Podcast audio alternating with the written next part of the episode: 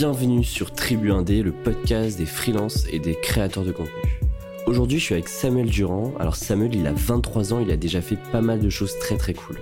Déjà, il est encore étudiant en dernière année en école de commerce et il y a un peu plus de 8 mois, il est revenu d'un petit tour du monde grâce à son projet Going Freelance.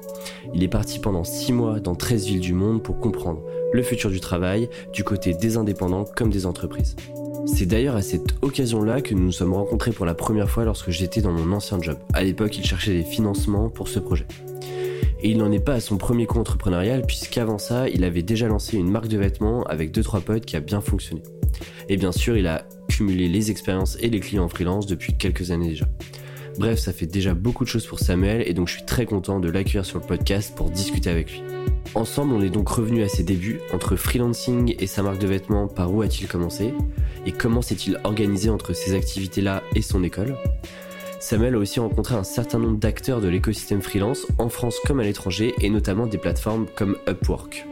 On a donc pas mal échangé sur l'intérêt ou non de passer par des plateformes quand on se lance, et quelle distinction fait-il entre gig economy et talent economy, et le parallèle qu'il peut faire avec les plateformes.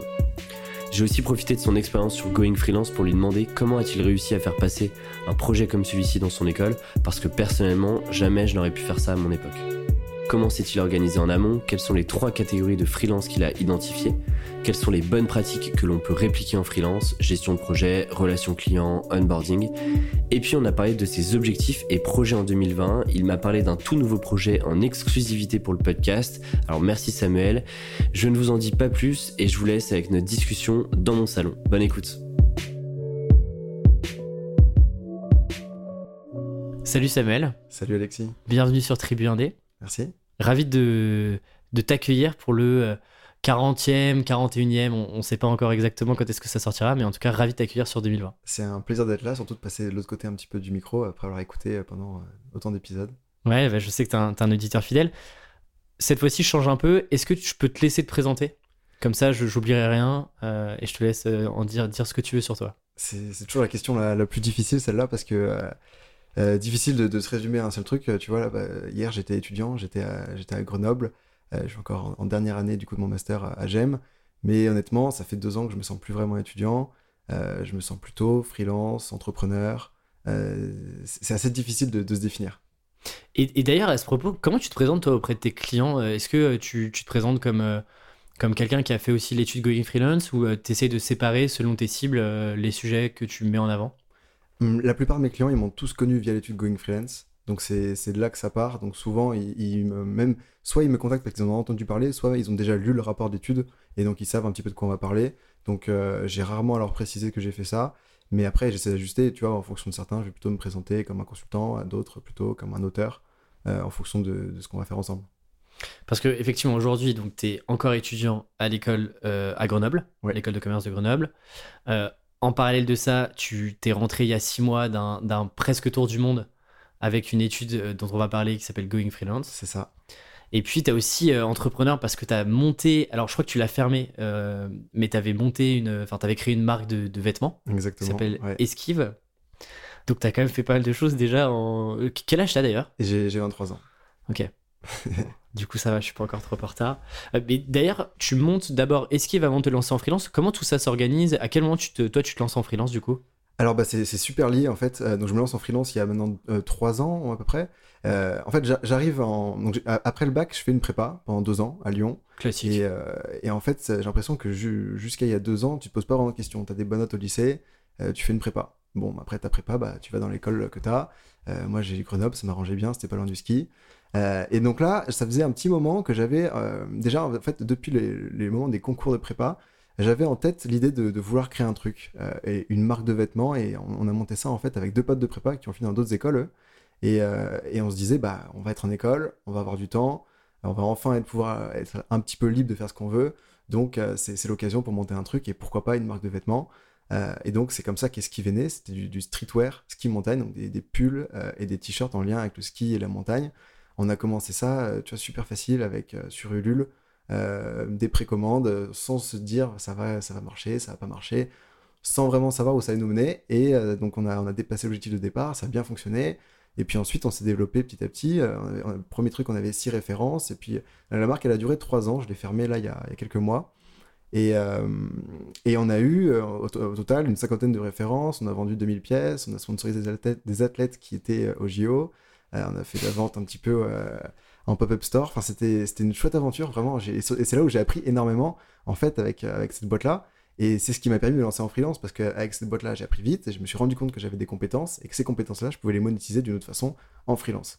Mais par exemple, tu vois, tu lances cette marque de vêtements-là, globalement, tu commences à avoir l'idée que tu es en prépa. Ouais. En prépa, globalement, on ne parle pas de marketing, on ne parle pas de, business. Euh, enfin, moi, j'ai pas fait de prépa, mais de toutes les personnes qui ont fait prépa, on ne parle pas vraiment de ces sujets-là. À quel moment tu te dis, euh, bah, j'ai envie de monter cette, euh, cette marque de vêtements-là avec des potes? En plus, je fais une campagne de, ce qu'on appelle de crowdfunding, mais euh, je vais aller essayer de, vendre de la prévente en amont. Enfin, tu vois, tout ça, il y a déjà une réflexion marketing, alors que tu viens de rentrer en école et qu'on connaît l'école, il y a des choses très bien, mais elle est aussi très critiquée, notamment sur le, le contenu de certains cours. Donc, du coup, tu vois, tu débarques. où est-ce que tu apprends tout ça? Comment, comment tout ça se passe en fait? Euh, bah, c'est sur le tas, effectivement, c'est pas à l'école que j'ai appris à faire du marketing, à vendre sur Instagram, à faire des trucs comme ça. Euh, par contre, c'est euh, l'école, l'avantage, c'est que tu as beaucoup de temps quand même. Et donc ce temps-là, tu finis par t'ennuyer si tu fais juste la fête le soir, tu vois, il reste quand même beaucoup d'heures beaucoup dans la journée. Et donc ce temps-là, il peut être vite rentabilisé à traîner sur Medium, sur des forums, à regarder ce que d'autres marques ont fait. Tu vois, à l'époque, c'était, je crois, une des premières campagnes de crowdfunding de, de Pérouse la marque qui fait, qui des chaussures et maintenant ils font des pulls, ils font des sacs et ils avaient, ils avaient tout explosé sur, en, termes de, chiffres sur, euh, sur Ulule et ils avaient rédigé un petit guide sur comment est-ce qu'ils faisaient pour euh, financer, comment est-ce qu'ils avaient fait pour faire, je sais plus, de 2 ou 3 000 de leur, euh, leur prévision de départ, leur estimation. Et donc c'était énorme pour moi. Je me suis dit, bah, en fait, c'est comme ça qu'on va faire. L'avantage du LUL, c'est que ça permet de, faire une communauté d'early adopters, d'avoir les retours de la première communauté t'engages pas tes fonds parce que bah, tant que t'as pas atteint ton objectif, en fait, t'as pas besoin de financer les premiers prototypes ou quoi que ce soit. Donc, euh, en fait, on avait, euh, c'était un petit peu euh, vraiment parfait pour nous lancer. Et comme ça a bien fonctionné, bah, ensuite tout s'est enchaîné. On s'est dit, bah, pourquoi on ferait pas du B2B aussi Effectivement, il y a des magasins qui viennent nous voir, pourquoi on ferait pas ça? Et, en fait, il y, a eu un élément qui a été vraiment décisif. Donc, la marque, elle a été lancée au mois de novembre et au mois de février, je participe à un concours qui s'appelle Alti Startup qui est une compétition de pitch de startup à Val d'Isère dans une télécabine, donc qui est très sympa d'ailleurs, parce que tu vois, en fait, euh, tu, commences en haut, en, bas, et, donc tu dois arriver en haut, il faut que tu finisses ton pitch au moment où tu arrives euh, en haut de télécabine. Excellent le concept. Et donc, tu as dans le jury ils passent leur, journée à tourner dans les télécabines. Et donc, c'est un peu stressant, tu vois à la fin de ton pitch, tu sais, est-ce que, je vais arriver à finir mon truc? Et, euh, donc, je, gagne ce, concours de pitch, donc je gagne un petit peu d'argent, et je gagne surtout des conseils d'experts, et c'était des conseils de Millennium Startup, le média qui a changé de nom, qui s'appelle Widen. Widen, ouais. Euh, et, en fait, c'est là où je, suis, passé un petit peu de c'est une marque qu'on a montée avec des potes et c'est sympa si on fait quelques ventes, on voit des copains et c'est marrant de vendre des t-shirts, à ouais, mais on pourrait commencer à réfléchir un petit peu à quels sont nos chiffres, quelles sont nos perspectives pour la suite, euh, euh, comment est-ce qu'on pourrait avoir plus de clients, c'est quoi l'acquisition, euh, et à se poser des vraies questions et à réfléchir ça en, mode startup. Alors l'ambition c'était pas de devenir le, nouveau Fago, le nouveau slip français, euh, une grosse boîte de vêtements, mais c'était au moins de se poser des bonnes questions et de réfléchir de manière plus sérieuse à ce qu'on faisait et pas juste le projet étudiant un petit peu en mode assaut que tu peux avoir sur le côté. Et, comment ça se fait que tu l'aies euh, voulu arrêter? C'est parce que tu as d'autres projets et c'était moins la prix aujourd'hui c'est ça, c'est exactement ça. C'est parce qu'en fait j'avais un autre projet et en fait en revenant de tour du monde, euh, la marque s'était un petit peu endormie entre temps. J'avais la solution soit de me mettre à 200% dessus et je voyais ce qu'il fallait faire pour passer à on fait une ou deux ventes par, euh, semaine, à on fait euh, une ou deux ventes toutes les heures, tu vois, un truc comme ça. Et j'avais un autre projet et je me disais, je suis plus attiré par l'autre projet, c'est plus actuel, ça me ressemble plus. Et la marque, c'était un, super, une super expérience sur laquelle j'ai beaucoup appris, mais c'est pas ce que j'ai voulu continuer. Et juste pour, pour, pour clôturer un peu l'aventure esquive, globalement, ça générait quand même du chiffre d'affaires. Vous arriviez à, vous dégager un petit salaire sympa avec, euh, avec tes deux autres associés ou, c'est plus, euh, voilà, on margeait pas vraiment et c'était plus le, le projet en tant que tel qui était un test pour toi d'apprendre plein de choses plus que d'en faire une vraie entreprise euh, avec un vrai business model derrière où tu gagnais de l'argent, etc..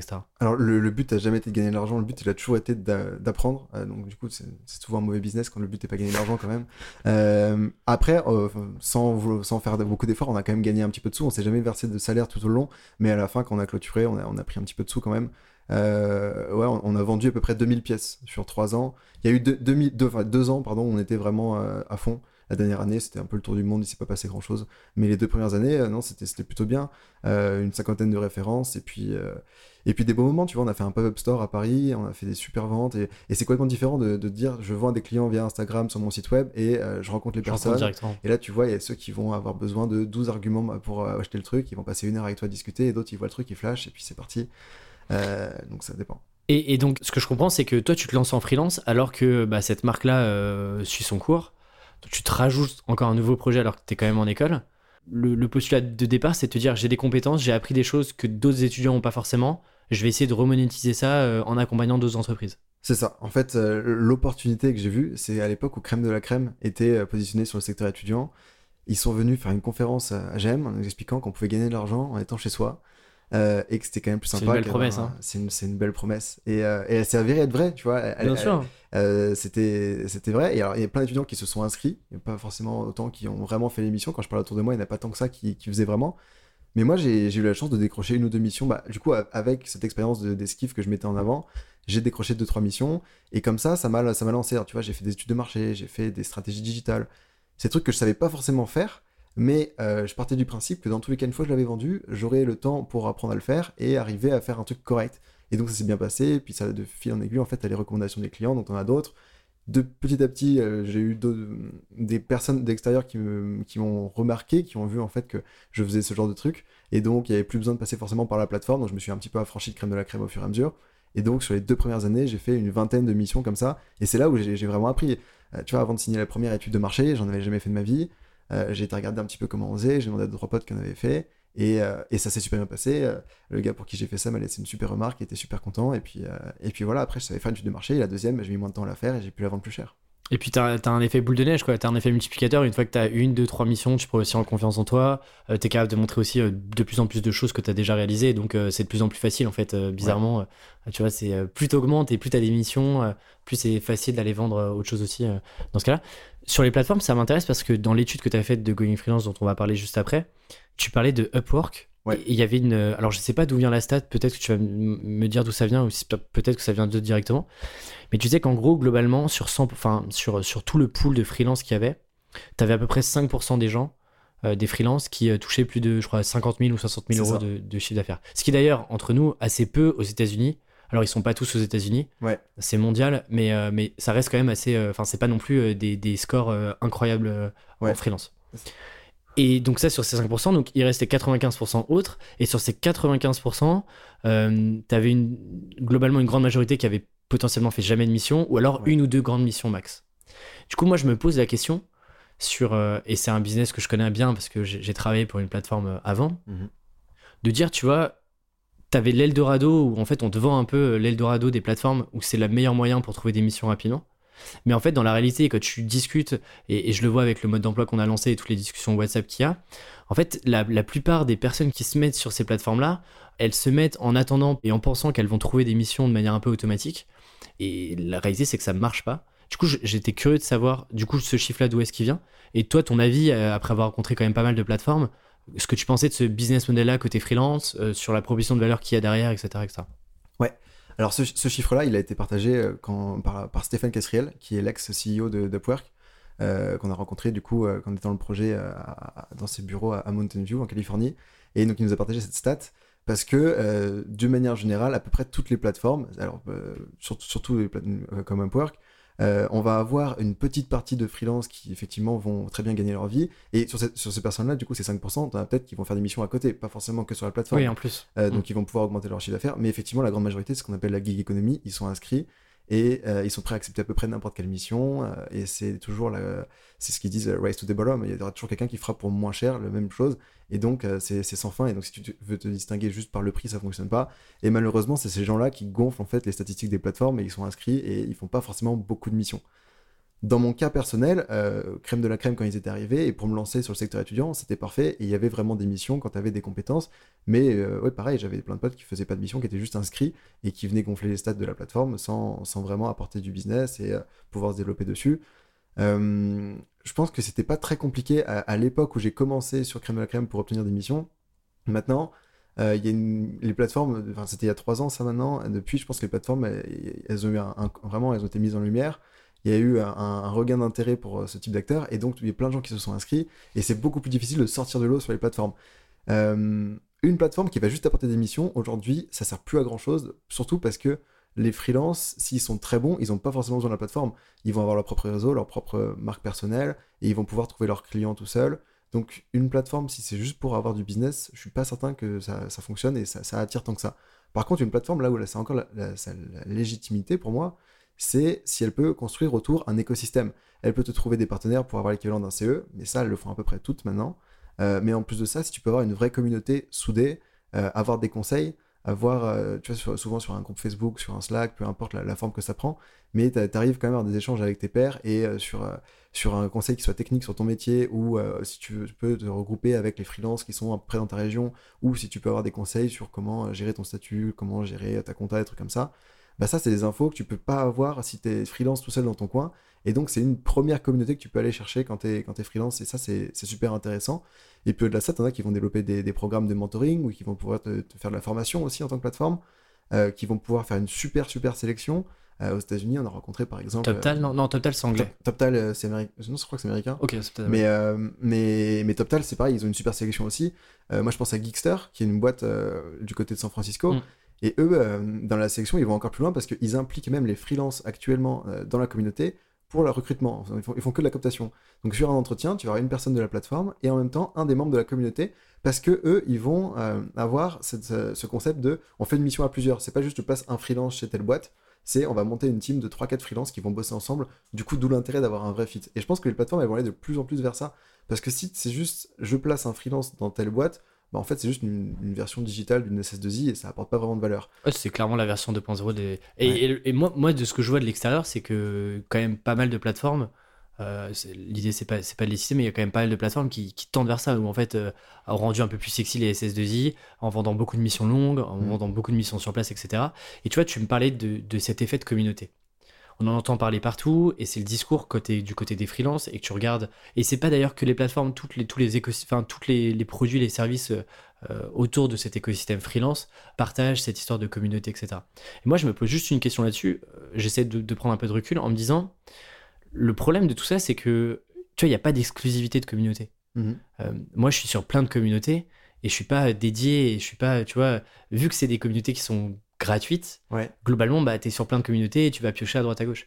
Et donc, tu vois, ça- je trouve qu'il y, a y y y quelque chose de, de super compliqué de- d'agréger une communauté, de faire en sorte que les, les personnes partagent, restent longtemps dans cette communauté-là. Et de l'autre, quand tu une plateforme et que tu dois vendre ça à tes clients, bah, tu as toujours la remarque de euh, Ok, mais enfin, il n'y a pas d'exclusivité des freelances, les freelances sont partout sur toutes les plateformes.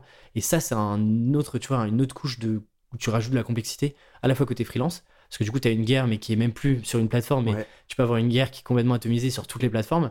Et ça, je trouve que c'est quelque chose d'assez compliqué, euh, je trouve, à gérer.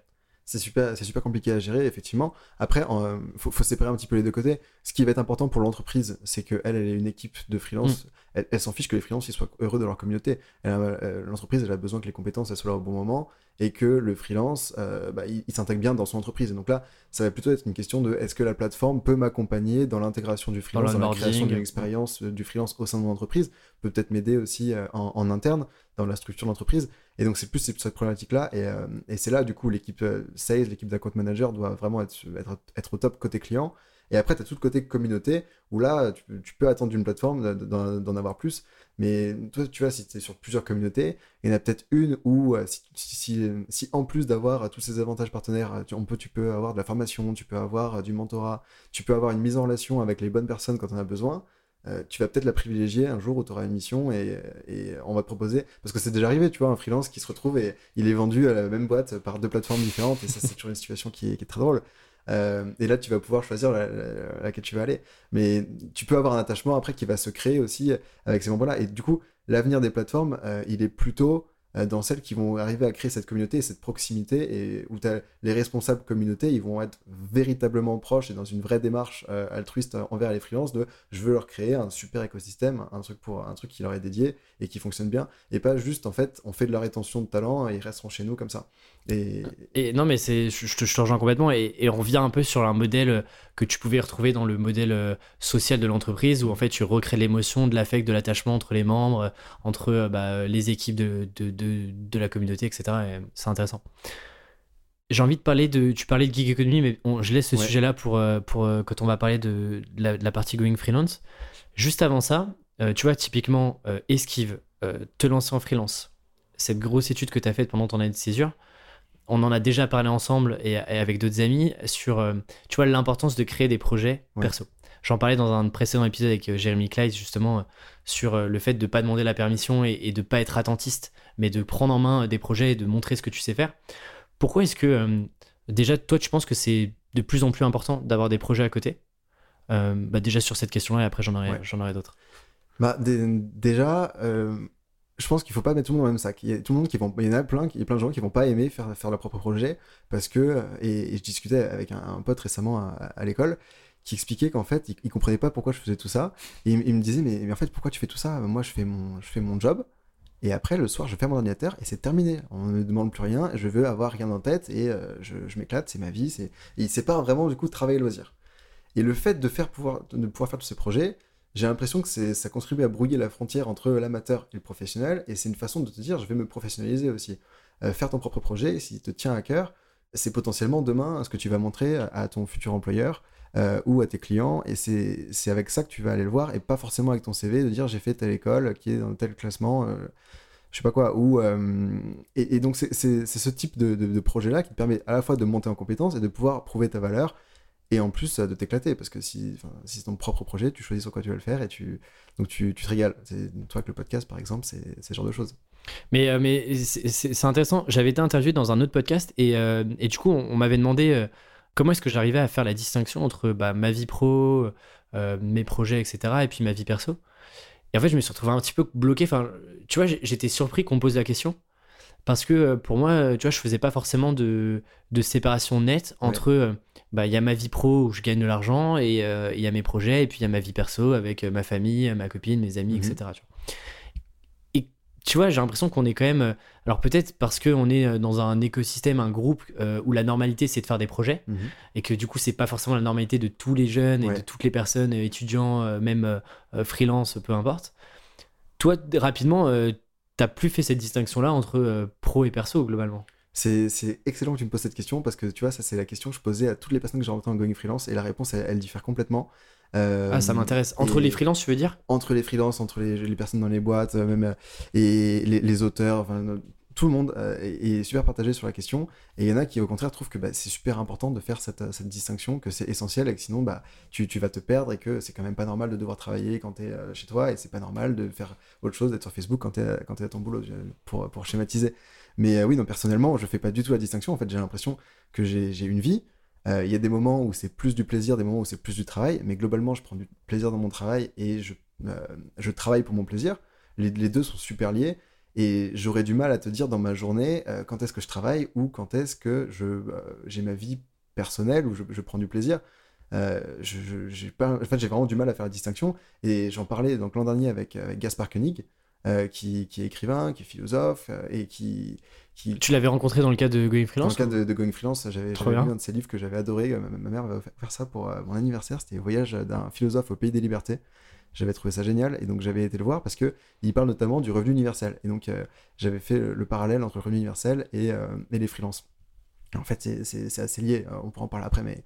Bah non, mais parlons-en, ça, ça m'intéresse. Quel est le parallèle que tu fais du coup euh, Parce que tu vois, par exemple, si on prend le revenu universel, on pourrait se dire, bah, si on a un revenu universel, du coup, euh, bah, la partie pro, elle est, elle est prise par le revenu universel, et donc, euh, qu'est-ce qu'on fait de notre temps? Est-ce qu'en fait, on le passe que à faire des trucs perso et à passer du temps avec ses amis et sa famille, ou alors on se dit, bah, tiens, on a du temps libre, on va faire des projets, par exemple? Bah justement, ça, ça va dépendre des personnes. Et donc, la, peur, souvent, de, de, se dire revenu universel, c'est de se, se dire, bah, en fait, on va donner de l'argent à des gens qui vont, qui vont rien faire. Et donc, euh, ça n'a pas fonctionné. Euh, effectivement, ça peut paraître contre-intuitif. Sauf que, tu, du coup, quand tu lis Gaspar Koenig, tu te dis, ben, en fait, les, études et ce qu'il ce ce en a montré, c'est que quand tu donnes de l'argent à quelqu'un, euh, bon, pendant une heure, il va rien faire, mais après, le temps est long, donc il va finir par s'occuper et faire quelque chose d'utile. Et donc, ça, ça, peut fonctionner. Et en fait, pour, pour faire le parallèle avec les freelances, c'est que quand tu regardes les, les freelances qui, bon, qui, qui, démarrent pas, qui ont cette activité depuis un petit moment, bah, très rapidement, ils vont essayer d'aller chercher euh, un revenu un petit peu régulier, soit en créant un petit projet entrepreneurial qui lui ramène un revenu, soit en ayant quelques heures par semaine qui sont vendues à un même client et sur lequel ils vont pouvoir rajouter autre chose. Donc se dire j'ai 500 euros ou 1000 euros qui tombent dans tous les cas tous les mois euh, avec ce client-là ou bah, avec un revenu universel, ça permet, en fait, c'est la même démarche, ça permet juste d'aider. Et ça permet, en fait, euh, pour toutes les personnes qui sont plutôt dans la gig économie, les freelances qui ont plutôt du mal à gérer leur activité, bah, ça permet de se dire, dans tous les cas, ça va bien se passer, j'ai le minimum pour vivre, je peux donc prendre du temps pour moi pour me former, ou refuser des missions qui me plaisent pas vraiment et qui m'éloignent aussi de mon centre, de mon cœur d'activité, euh, et pour pouvoir me concentrer sur bah, développer des, des, vraies activités qui à long terme vont me, vont me plaire. Et le long terme, je sais que ça te parle, toi, euh, c'est exactement ça. En fait, tu peux pas construire de long terme. Ça te permet, Gaspard Koenig il dit, ça te permet de conjuguer les verbes au futur. C'est ah, une, bonne, euh, une, bonne, euh, une bonne métaphore. Ouais. Donc, euh, du coup, on en a parlé, et effectivement, pour, pour moi, il y, a un vrai intérêt. Et alors, en plus de ça, quand tu vois le groupe des freelances qui est super hétérogène, c'est super difficile différents statuts. Typiquement, un revenu universel, ça permettrait à tous les freelances, quel, peu importe le statut, d'égaliser un petit peu. Et, et, sur le niveau de la protection sociale, du coup, ça serait un bon pas en avant pour, pour, détruire cette complexité. Mais tu vois, c'est intéressant ce que tu dis parce que parfois, tu te lances en freelance comme un, pour rejeter le salariat. Ouais. Tu vois, où tu te dis, euh, moi, j'ai plus envie d'avoir de subordination, j'ai plus envie d'avoir d'horaires précises, euh, j'ai envie de décoller mon, mon, mon, temps, mon travail, etc. Et en fait, tu te rends compte rapidement que bah, certains freelances se retrouvent dans le, dans le même scénario que, qu'un lien de subordination où en fait tu dépends de un ou deux clients, mhm. euh, tu as des deadlines, tu travailles parfois chez les clients, etc. Et donc en fait, ce que tu étais venu chercher de base en te lançant en freelance, et ce que tu avais rejeté, tu le retrouves dans une autre forme bien sûr, mais tu le retrouves plus ou moins.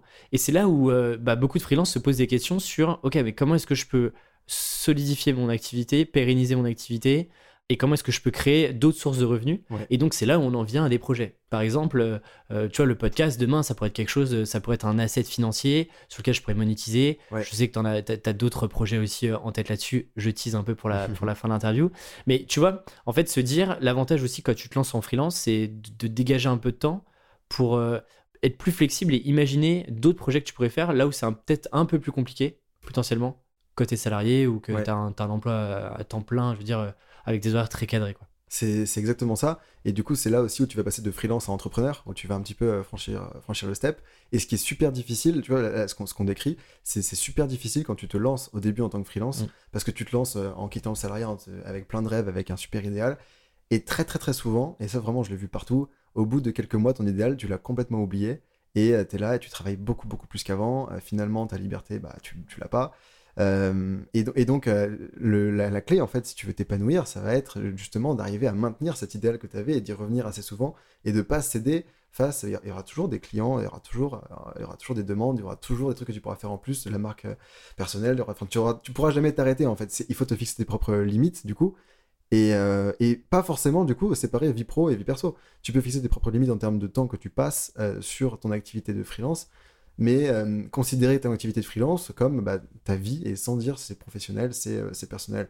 Et surtout si tu as la possibilité de. Et c'est pour moi la plus grande force du, freelance, la liberté, c'est pas forcément la liberté euh, de lieu ou de, temps de travail, mais c'est surtout la liberté de choix de son client. en tout cas, pour moi, c'est le plus important. Et si tu travailles avec des clients que tu adores sur des projets que tu adores, bah, t'as pas l'impression de travailler. Et en plus, tu es payé pour faire ça et c'est. C'est magique. Moi, j'aime bien parler de. À chaque fois, je reprends les gens euh, avec qui je discute sur euh, la liberté. Je parle de flexibilité et de la liberté surtout de choisir ses contraintes. Parce qu'en mhm. fait, on a autant de contraintes que, que d'autres personnes. C'est ça la liberté. Je te pose une question, mais je connais un peu la réponse. Mais je suppose que là, tu vas terminer ton année bientôt. Enfin, ton école plutôt bientôt. Je suppose que tu vas pas diriger vers, vers un modèle un peu plus traditionnel de salariat tu continues en freelance ou tu hésites euh, tu je postule en audit euh, à la défense en costume. bien sûr, bien sûr. Bah, en fait, j'ai bien amorcé. Du coup, ça fait comme maintenant deux ou trois ans que je travaille en freelance.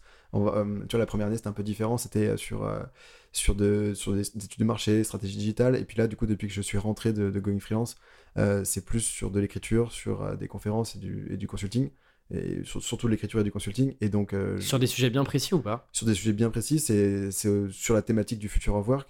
Donc ça va être en entreprise comment repenser l'expérience du freelance, comment est-ce qu'on peut designer de nouveaux processus en interne pour, euh, que le freelance euh, se sente à l'aise et donc du coup attirer des talents et en même temps qu'on bah, soit performant, qu'avec nos équipes ça, puisse bien fonctionner, qu'on puisse créer des équipes hybrides avec à la fois des salariés, avec du service, avec à la fois des personnes qui viennent ailleurs de l'entreprise, de mobilité interne, euh, des freelances et puis potentiellement une agence ou d'autres personnes qu'on va chercher à droite à gauche, ce que les Américains appellent la Total Workforce Management. Euh, on peut travailler avec n'importe qui en fonction des compétences et on va pas, enfin, le statut n'est pas une barrière. Et donc, euh, donc ça va être ce travail-là. Euh, et puis sinon, l'écriture bah, sur la thématique du future of work. et, ça, c'est passionnant parce qu'en fait, c'est super large, le future of work. je, je vois pas ça comme essayer de deviner ce, qui va se passer dans 5 ans, dans 10 ans, ce que ça va être le travail dans le futur.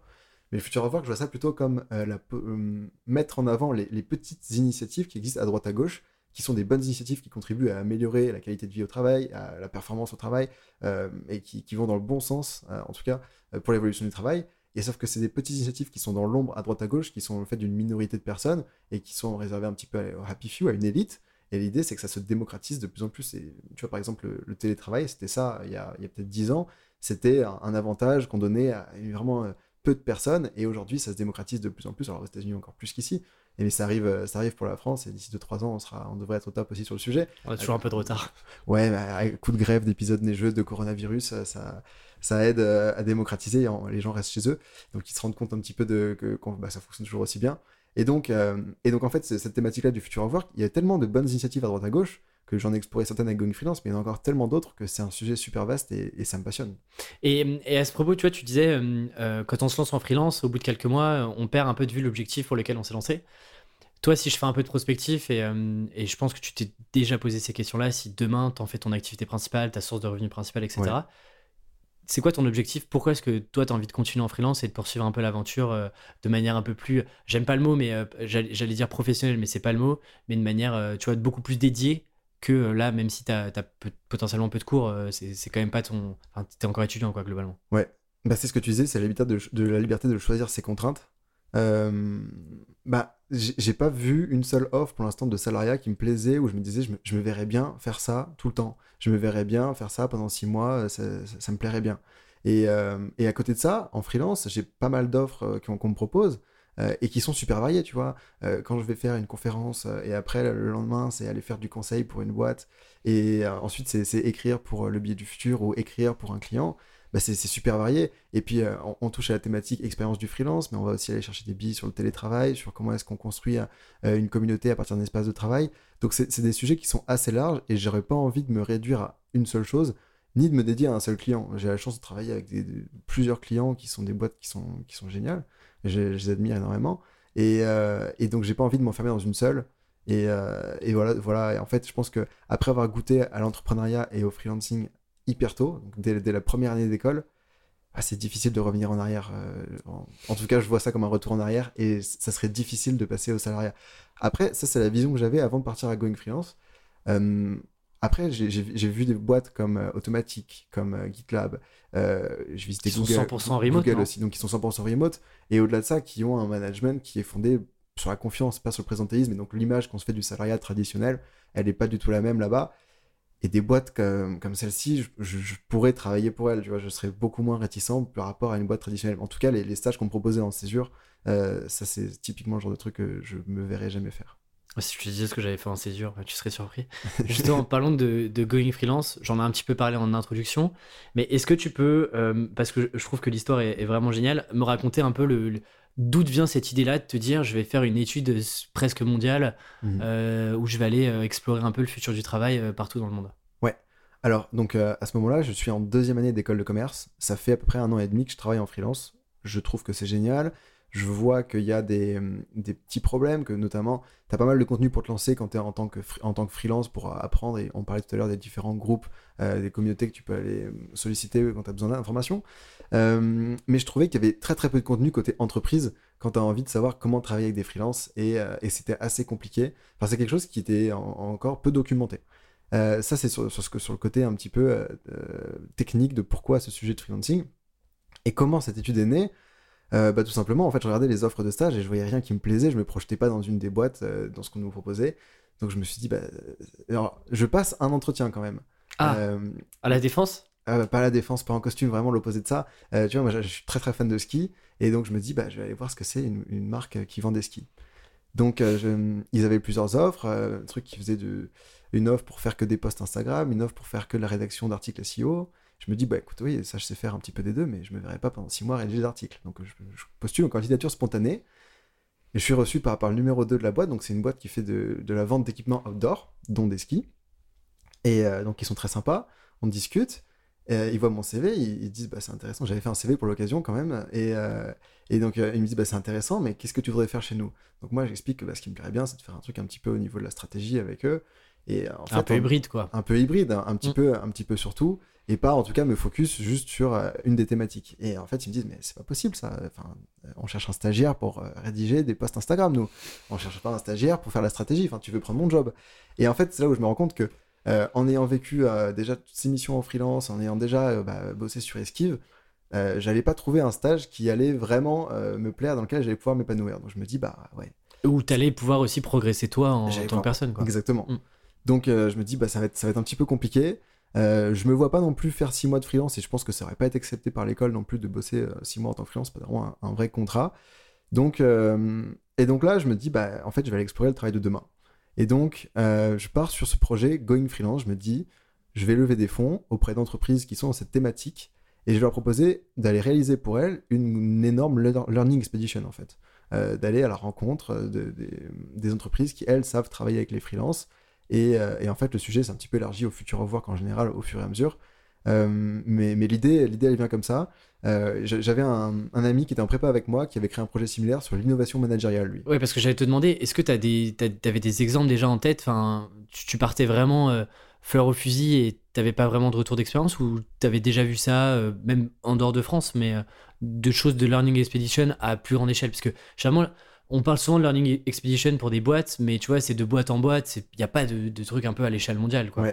Alors non, j'avais très très peu d'exemples, je connaissais pas grand monde qui était positionné là-dessus, mais j'avais un pote qui avait fait une prépa euh, avec moi et qui, avait lancé un projet, lui, sur l'innovation managériale, ça s'appelle les baroudeurs de l'innovation managériale, et donc euh, c'est un projet qui a, qui a fait 4 ans en plus, tu vois, donc ils se refilaient le truc euh, d'année en année, et, euh, c'était super cool, donc je voyais le, le fait, enfin le modèle de Learning Expedition où tu avais deux étudiants qui partaient pour euh, explorer une thématique donnée financée par des entreprises qui, elles, en contrepartie, bah, avaient du contenu super exclusif de la, communication euh, et que bah, en contrepartie, bah, l'étudiant il apprenait énormément, en fait, c'était formidable. Je savais que ça, pouvait fonctionner un petit peu, donc on a, a, échangé pas mal, il m'a donné des bons conseils, des bons tips là-dessus. Mais ensuite, le projet, bah, il, fallait, il fallait tout monter, euh, et donc ça a été un petit peu du, tâtonnement. hein. J'ai passé ces six mois de rencontres, mais avant, il y a six mois de préparation pour définir un petit peu, déjà, le- lever les fonds. Excuse-moi de te couper, comment tu, tu pousses ça? Enfin, moi, j'ai fait une école de commerce. Mhm. J'aurais émis l'idée de faire ça, mais on m'aurait pris pour un fou. Enfin, moi, l'administration m'aurait dit, mais t'es bien gentil, Alexis, mais tu vas aller faire un stage comme tout le monde, euh, de 6 mois à 6 mois, et puis, euh, et puis tu reviens nous voir, euh, tu feras ça une fois que tu auras fini tes études. Qu'est-ce qui fait que, en plus, t'as 6 mois de préparation, donc t'as 6 mois de, de voyage, enfin, de- d'exploration Qu'est-ce que tu mets en avant? Comment est-ce que tu montes un projet? Tu vois, si demain euh, quelqu'un veut se, se- se dit, ok, moi aussi j'ai envie de monter un projet dans ce style-là sur une autre Ouais. thématique, c'est quoi un peu les, les- les- les choses que tu penses avoir bien fait, euh, qui ont permis de, de, tu vois, changer un peu l'état d'esprit, euh, notamment de l'administration et de tout le cursus dans lequel tu étais Alors l'école, ils ont été plutôt cool, mais ils me connaissaient déjà un petit peu avec, euh, avec Esquive, pardon. Euh, j'avais j'avais gagné le petit concours, euh, j'avais Mhm. eu des petites interviews et donc euh, ils, ils voyaient un petit peu qui j'étais. J'avais fait du coup mon premier stage de première année dans ma boîte Esquive euh, et donc ils, ils avaient compris que j'allais pas faire un, un parcours classique avec des stages comme ça. Donc ils me faisaient un petit peu confiance. Ils m'ont laissé la possibilité de, de, de partir sur Going Freelance, faire le truc. Donc les premiers mois, j'ai commencé à rencontrer des personnes, à discuter. Euh, je discutais avec des personnes qui sont dans l'écosystème. J'ai parlé avec Antoine, par exemple, qui gère Amédée. Euh, j'ai parlé, bah, euh, tu vois, les, freelances que j'avais rencontrés euh, dans mon parcours sur la plateforme. J'ai commencé à échanger un petit peu sur l'écosystème pour voir quels étaient les besoins, qu'est-ce qu'il faudrait adresser, comment est-ce qu'on pourrait s'intéresser au sujet sous un bon angle et que ça apporte vraiment de la valeur. Et puis ensuite, j'ai commencé à monter un petit dossier et puis j'ai été voir des entreprises qui étaient positionnées sur le sujet. Et, j'ai eu la chance d'être- assez bien accueilli par, par d'abord ITG, qui fait du portage salarial, euh, qui, qui a tout de suite trouvé le projet euh, génial et qui a tout de suite dit bah, nous, nous, on est prêt à suivre. Et ensuite, euh, une fois que bah, le premier sponsor avait été trouvé, euh, Ça- derrière, ça s'est assez enchaîné. Tu vois, on a eu Harmonie Mutuelle, BPI, euh, le Lab. Vous euh, avez eu Yos aussi, je crois. On a eu YOS et on a eu l'école qui a mis un petit ticket aussi. Donc il y a eu cinq partenaires. Parce que, du coup, juste pour revenir, tu disais qu'il y avait une certaine ex- exclusivité de contenu. L'étude, d'ailleurs, je mettrai les liens. L'étude et la synthèse, elles, enfin, tout est disponible gratuitement aujourd'hui. Du coup, tu préparais. euh, Qu'est-ce que tu vendais de plus aux partenaires? Est-ce qu'il y avait des contenus vraiment exclusifs que tu n'as jamais sortis et qui sont réservés à ces partenaires-là? En fait, euh, ouais, alors c'est ça. euh, Alors, au- auprès des partenaires, on vendait énormément de la communication déjà. Le fait que bah, on a eu pas mal d'articles quand même Mm. dans, dans des gros médias, donc ça, ça a fait de la visibilité pour ces entreprises-là. C'est la, la possibilité de montrer bah, telle entreprise s'engage pour ces thématiques du future of work. Donc c'est c'est intéressant en termes d'image d'entreprise. Au-delà de ça, tu as surtout du, du contenu. Euh, exclusif qui était, bah, on a fait une centaine de rencontres, donc il y a le rapport qu'on a publié qui fait 250 pages, qui est déjà assez complet, mais en plus de ça, on a livré les comptes rendus de chaque entretien qu'on a mené. D'accord. Euh, et là, on va encore plus creuser, tu vois, parce que le, le rapport il est déjà long, mais ça reste quand même une synthèse. Ça reste. euh, De 250 pages quand même. hein. Ouais, une bonne synthèse quand même. Mais ça reste une synthèse. Il y avait encore plus de contenu, je dirais peut-être qu- 10 ou 15 fois plus de contenu encore dans les rencontres. Donc, euh, du contenu exclusif euh, pour les entreprises et de la communication. C'est ça qui, c'est ça qui était vendu en fait euh, auprès des partenaires. Côté sponsoring, ça coûte combien une, euh, ça coûte combien euh, Going Freelance Ça a coûté combien globalement? Là, on était deux euh, et c'était autour de 25 000 euros. Oui, donc quand même, c'est quand même un, un- un petit budget pour, pour voyager un peu et aller voir, surtout pas rester juste en France et, et avoir Ouais. un prisme beaucoup plus global. Parce que je crois que t'es parti, vous êtes parti en Asie. Ouais. Vous avez fait Canada, États-Unis. C'est ça. En fait, on a, on a commencé États-Unis à San Francisco. On a fait trois villes. On a fait San Francisco, Chicago, New York. Après, on est parti au Canada à Toronto. Ensuite, en Europe, on a fait euh, cinq ou six villes quand même. Et après, Asie, bah, c'est là où on s'est croisé à Singapour. Vrai. Euh, et on, on, a- on était au Vietnam aussi, donc à Singapour, Vietnam, du côté de l'Asie. Euh, six mois, on était deux sur le projet, ça fait 13 villes. Euh, C'était 25, 25 000 euros, c'est ce qu'il fallait, je pense. Il fallait pas forcément plus, pas forcément moins. Comment tu, tu prépares une, une expédition comme ça euh, Comment vous étiez organisé Par exemple, vous aviez chacun euh, vos thématiques, euh, vos sujets. vos- Par exemple, je crois que TK, elle bossait plutôt sur la partie vidéo, visuel, Ouais. etc. Toi, tu, tu menais euh, les interviews euh, et tu faisais les, les comptes rendus. Comment tu te répartis ça? Euh, Vous aviez déjà pris des rendez-vous en amont ou euh, tout se faisait un peu sur place? Parce que faut, faut quand même pas se planter. Là, du coup, tu as des sponsors, tu as quand même 25 000 euros derrière toi. Ouais. Tu vois, tu peux pas non plus faire n'importe quoi. C'est plus le petit projet étudiant, entre guillemets. Quoi. C'est exactement ça. Alors, TK, pour la, la partie où moi je préparais, elle était en stage à ce moment-là, donc elle n'a pas préparé véritablement l'étude. Et elle n'était pas concentrée sur le, sur le contenu, elle était vraiment sur la vidéo et sur le design du rapport. Donc elle, elle, elle sait pas, tu vois, elle, a, elle a pas écrit le rapport et elle poursuit ses études là. Elle est plus dans le projet, elle poursuit ses études au Canada euh, et aux États-Unis. Et donc euh, c'est- pas le même, euh, le même engagement, c'était pas la même implication. La préparation, euh, elle est par contre, elle était très intense. Parce qu'effectivement, tu vois, je me... bon, au début, le premier challenge, c'était de se dire, j'ai un projet, maintenant il faut que j'aille voir des boîtes pour lever des fonds. Ok, maintenant j'ai mes fonds. Mais sauf que j'ai promis à ces boîtes-là qu'il y, a y a Forbes qui va parler de moi, que je vais aller voir Google, que je vais aller voir Dropbox, que je vais aller voir toutes ces boîtes-là. Sauf que je connais pas grand monde chez Google et Dropbox pour l'instant. Et puis Forbes, euh, ils savent pas qui je suis non plus. Donc il va falloir faire quelque chose. Euh, donc là, je me dis, bah, dans tous les cas, on peut pas contacter un gars maintenant en lui disant, bah écoute, dans 6 mois, je vais venir, est-ce que tu serais disponible le 14 avril à à 15h pour qu'on se voit? Donc compliqué. Donc je me dis, je vais réduire l'incertitude. J'avais un, un grand Google Sheet sur lequel j'ai en fait j'ai fait la liste de toutes les boîtes que je voulais aller voir et à l'intérieur de ces boîtes là deux ou trois personnes que je voulais aller voir. Le LinkedIn l'email ça tu vois tu peux trouver facilement tu as pas mal d'outils de scraping pour, pour récupérer tout ça. Et donc euh, je réduis l'incertitude au maximum en ayant une liste super détaillée en ayant un programme un peu précis. Tu vois tu prends tu prends tous les, les- J'essayais de gérer un petit peu l'opérationnel, de prendre déjà les, les logements, de prendre tous les transports en amont, comme ça tout était ficelé. C'est-à-dire que tout était, euh, tout était cadré. Vous, tu- vous Ouais. saviez combien de temps vous alliez rester dans telle et telle ville, plus ou moins. Exactement. Ok. Voilà, j'avais euh, j'avais tout mon programme était précis, je savais euh, quel type d'entreprise je voulais voir, quel type de personne. J'avais mes séquences d'emails qui étaient déjà préparées aussi et qui se programmaient, qui s'envoyaient en fait à peu près deux semaines avant le premier euh, l'arrivée. Et donc j'avais plus qu'à bah, faire le suivi, répondre aux emails et puis caler les rendez-vous. Parce que sur place, il y avait aussi tout le travail de rédaction. Bah ouais, tu Euh, m'étonnes. Et donc, c'est honnêtement, c'est très intense. Je pense que j'ai plus bossé pour ce projet-là que j'ai bossé en prépa, par exemple. Euh, donc, beaucoup, beaucoup de préparation pour cadrer l'étude, pour avoir un bon plan, pour savoir où aller. Et finalement, euh, le plan qui est re- ressorti, qui était publié en septembre, euh, à 90%, il était juste par rapport à ce qui était au départ, ce que j'avais prévu. Euh, parce qu'il y a eu ce gros travail de, de, préparation, de discussion en amont avec des acteurs sur le secteur. Si on rentre un peu dans le détail, euh, alors on va pas euh, refaire toute la synthèse qui est quand même. euh, Enfin, elle, a- elle, n'a de synthèse que le nom d'ailleurs. Oui, totalement. Euh, mais tout à l'heure, on en parlait, et du coup, reparlons-en maintenant. Sur, on a parlé un peu de gig economy, talent Ouais. economy. Est-ce que déjà, parce que c'est peut-être pas clair pour tout le monde, qu'est-ce que la gig economy versus la talent economy? C'est une très bonne question euh, et c'est par ça que j'ai choisi d'ouvrir le rapport parce qu'en fait, on, quand on parle de freelance, ça veut rien dire. Freelance, ça, ça veut tout et rien dire. Euh, T'en as qui vont être super fiers de, se- de se revendiquer en tant que freelance parce que c'est la liberté et c'est un mouvement, et d'autres qui vont trouver que justement, euh, t'as as, l'impression que c'est pas un vrai métier et que je préfère pas l'utiliser, ils préfèrent utiliser le terme de consultant indépendant. Alors, c'est pour schématiser, le monde il est pas aussi euh, blanc et noir. Euh, c'est pas gig et talent d'un côté, mais c'est quand même pas mal pour schématiser. Gig economy, on va souvent penser aux chauffeurs Uber, aux bikers Deliveroo. C'est pas que ça, ça va être tous les freelances qui, d'une manière ou d'une autre, se différencient uniquement par le prix et donc pas par les compétences. Et donc ils vont toujours vendre des prestations et en essayant de les vendre moins cher que quelqu'un d'autre. Ils vont pas avoir de visibilité euh, sur l'avenir et ils vont euh, et surtout ils sont tout le temps avec une forte forte forte concurrence sur les mêmes métiers.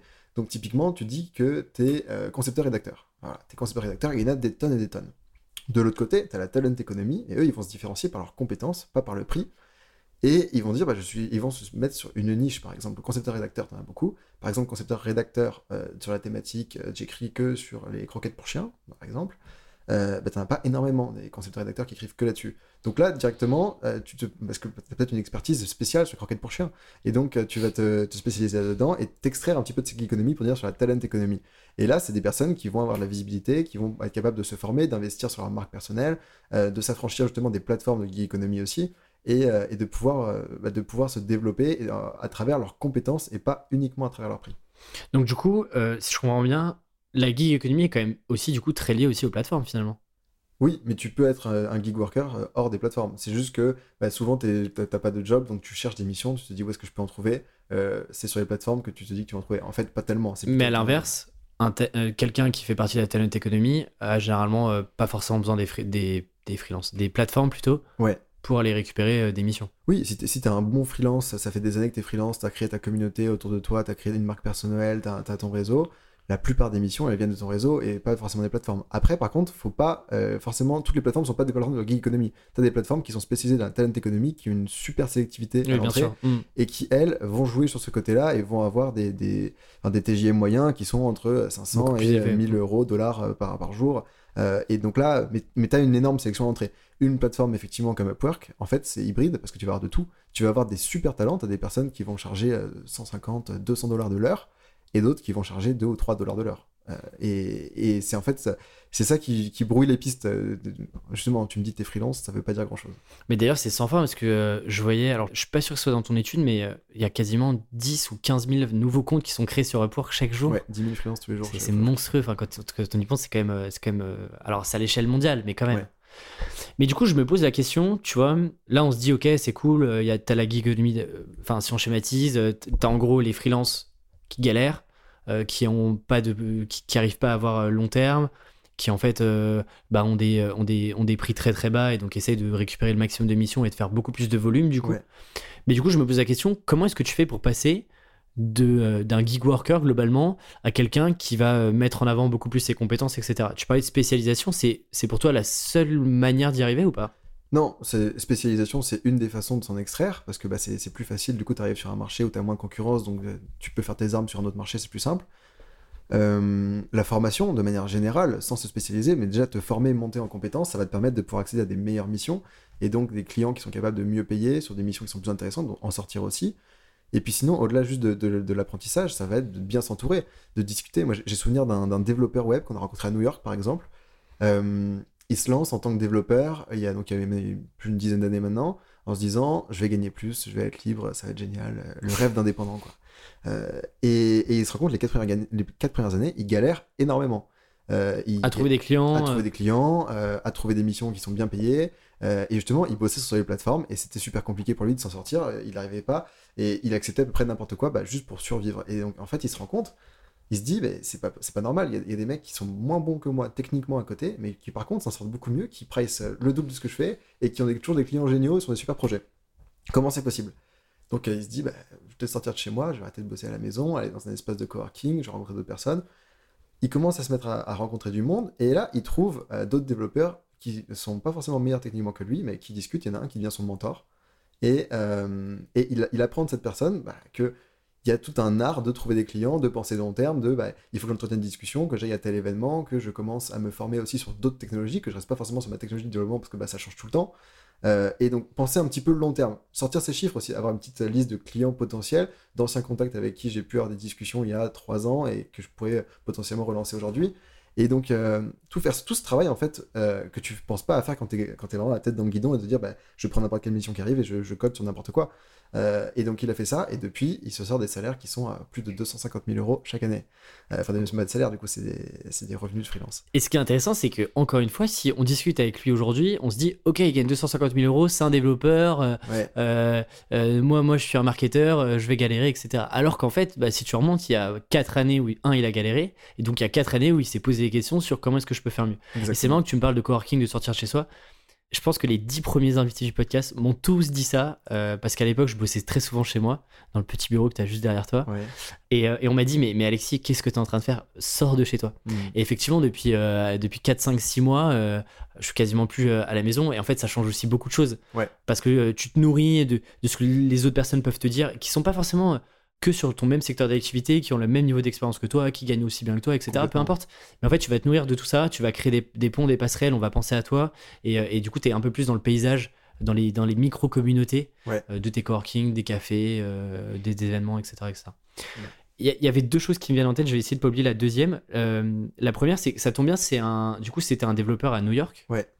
Je me posais la question est-ce que as, dans, dans ton étude, tu as essayé, tu as, vu un petit peu des différences Alors, à la fois dans la mentalité, dans la manière de vendre, entre, euh, par exemple, euh, les États-Unis et puis euh, les indépendants en France. Parce que moi, par exemple, je, je, je me nourris énormément d'indépendants euh, américains que tu dois forcément connaître, Brennan Paul Jarvis, euh, Ouais. Corey Haines, etc. Mais tu vois, parfois, tout n'est pas bon à prendre. Il y a parfois des retours d'expérience, des stratégies qui sont mises en place où tu te dis, ok, en fait, tu peux le faire quand tu es sur un marché américain qui est peut-être plus mature, euh, ou Mhm. plus direct, etc., mais que tu peux pas appliquer en France. Du coup, je serais curieux de savoir si euh, toi, tu as vu avec les, avec les interviews que tu as faites, tu vois, des, euh, des différences euh, ou des choses que tu pourrais pas forcément répliquer aussi facilement en France. Alors, euh, dans à peu près tous les pays, les réflexions de pourquoi je me lance en freelance étaient les mêmes. Euh, États-Unis, France, Allemagne, UK, Espagne, partout. Universel. C'était assez universel de j'ai envie de m'affranchir, j'ai envie d'avoir plus de liberté. Euh, je m'affranchis du salariat. En fait, c'était surtout rejet du salariat. Euh, j'ai envie de plus de liberté, j'ai envie d'être mon propre patron, j'ai envie de choisir mes clients, de choisir d'où je bosse. Et ça, c'était vraiment super universel. Après, dans la, la relation avec. bah, tu vois, je, je pensais, avant de partir avec mon regard de- depuis la France, je me disais, euh, les boîtes qui bossent avec des freelances aux US doivent être super matures parce que le marché est plus mature aux États-Unis. Ah, tu vois, c'est ce que je me Euh, dis, moi. Et en fait, non. Euh, les bonnes pratiques, on les a trouvées partout, euh, en France, euh, en Allemagne, aux États-Unis aussi, mais pas que. Et t'as des boîtes qui bossent avec des freelances et font, elles font n'importe quoi aussi aux États-Unis. C'est pas lié à la culture du pays, c'est beaucoup plus lié à une personne d'entreprise, un homme ou une femme, qui a décidé de, de, de transformer complètement la boîte à son échelle, dans son service d'abord, puis après peut-être une plus grande transformation. Mais en tout cas, de, prendre le lead sur cette transformation et, euh, de la mener de, de- bout à bout. Mais c'est pas du tout une culture de. Parce qu'on est aux États-Unis, toutes les boîtes savent bosser avec les freelances. Et alors aussi, un autre truc, et, ça c'est assez contre-intuitif, c'est euh, c'est qu'avec mon regard depuis la France, toujours, je me disais, euh, on a l'impression que tout le monde est freelance, qu'en 2050, euh, 50, euh, au moins 50% des gens seront freelance, et quand tu vois les études que Startup Work et, euh, euh, et Freelancers Union chaque année, tu te dis, bah ouais, tout le monde est freelance. C'est d'ailleurs tout dans leur intérêt de qu'il y ait un maximum de freelance euh, de plus en plus. Quoi. Exactement. Euh, ils sont un peu biaisés, ouais. Mais bon, les- après, il y a quand même beaucoup, beaucoup de freelance aux États-Unis, c'est vrai. Mais j'étais surpris, moi, euh, à quel point les gens restent attachés au salariat, parce que notamment au- à, à cause du coût de la santé. C'est tellement élevé là-bas euh, que les entreprises qui versent des bénéfices, c'est vraiment vu comme un gros, gros avantage. euh, de, la- de la part de, de la boîte de pouvoir payer. euh, Parce qu'on on parle quand même de 1500 euros si tu as une famille euh, par mois, ou 600 euros, 800 euros en dollars, du coup, si tu es tout seul. Et euh, donc les gens restent quand même assez attachés au salariat et vont pouvoir peut-être compléter ça avec euh, du freelancing à côté, mais le, on saute pas si facilement en fait de salariat à freelance. Et à l'inverse, je suis passé au Canada donc juste après, au Canada où bah, du coup tu as une couverture maladie universelle et donc euh, il y a moins cet attachement aux bénéfices et à- à- au salariat et la transition de salarié à, euh, à freelance est beaucoup plus simple au Canada qu'aux États-Unis. Ça, ça m'a ça m'a frappé et c'était totalement contre-intuitif par rapport à ce que je pensais en- avant de partir. Effectivement, c'est intéressant. Et il y avait un autre sujet euh, que tu abordes dans, dans, dans l'étude sur la partie onboarding qui m'intéressait pas mal. C'était un peu les deux sujets que je voulais voir avec toi. Ouais. Euh, sur ce deuxième sujet d'onboarding, tu te places du côté de l'entreprise et tu donnes des, des bonnes pratiques Mhm. de ce que tu as relevé et des conseils pour l'entreprise. Pour euh, mieux onboarder, c'est-à-dire mieux accueillir les freelances euh, et qu'ils soient le plus rapidement opérationnels parce que, mine de rien, ça coûte quand même un peu d'argent. Ouais. Et du coup, je me suis dit, essayons de faire un peu l'exercice parce que toutes les boîtes sont pas forcément matures. Et c'est pas non plus que de la responsabilité de l'entreprise de bien onboarder le freelance.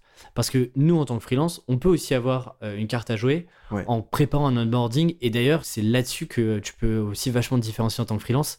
Euh, et c'est comme ça que moi, euh, bah, je marque un peu mes clients dès le départ Mhm. en ayant, tu vois, une préface d'onboarding un peu intéressante avec des docs qui sont déjà préfaits, etc. etc. Ouais. Du coup, je me suis dit, est-ce que toi, dans les bonnes pratiques que tu as vues côté entreprise, il y a des choses, des conseils que tu pourrais donner à des freelances qui peuvent écouter et qui ont envie de structurer un peu mieux l'onboarding client avec leurs clients, avec leurs nouveaux clients Ouais, et ben justement, ça, tu vois, c'est ce qui fait la différence entre un bon freelance et un freelance qui est remarquable, qui va laisser sa trace. Et, et remarquable, je dis ça dans le sens de Seth Godin. Euh, Mm. euh, en fait, effectivement, en- euh, le freelance, il faut le voir comme une personne qui intervient, un collaborateur externe qui intervient dans ton entreprise et qui est là pour apporter une solution. Et euh, donc en amont, il faut que l'entreprise, elle ait fait un super brief. Sauf que c'est super compliqué. Et souvent, justement, la communication n'est pas bonne parce que le brief de départ n'est pas bon, ils n'ont pas identifié les bons problèmes.